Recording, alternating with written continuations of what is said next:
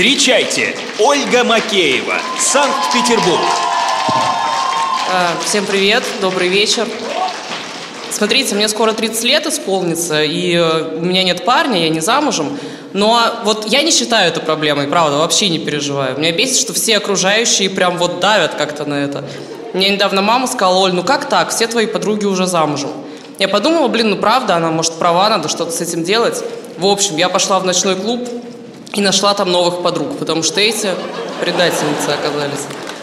И подруги меня тоже с этим достают. Мне недавно одна подруга говорит, Оль, ну вот как так, тебе столько лет, а у тебя ни разу не было серьезных долгих отношений.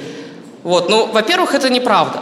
В моей жизни даже был мужчина, которому я призналась, что хочу от него детей. Я до сих пор помню, это было очень романтично. Представьте, концерт группы «Руки вверх».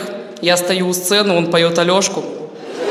Подруга говорит, блин, очень смешно. Ты бы еще лифчик в него кинула. Я говорю, что, вообще больная, по-твоему? Надевать лифчик на концерт Сережи Жукова? К тому же мне было 8. Вот, и в целом мне нравится быть одной, меня все устраивает. Вот единственное, бывает иногда идешь из магазина, и вот в одной руке бутылка шестилитровая вот эта воды, в другой пакет тяжелый, я понимаю, что, ну, надо все-таки что-то делать. Вот либо мужика искать, либо коромысла.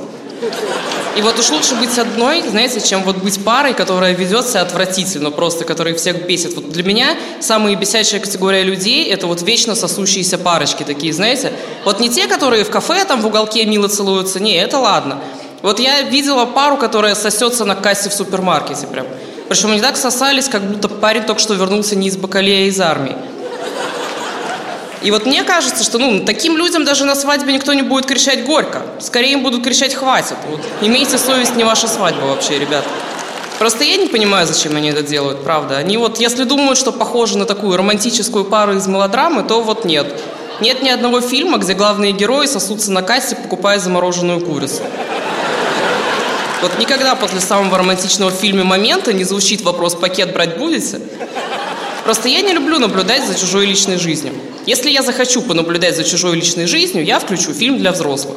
Если будет очень надо, я даже найду такой, где лежит замороженная курица. У меня на этом все. Спасибо большое.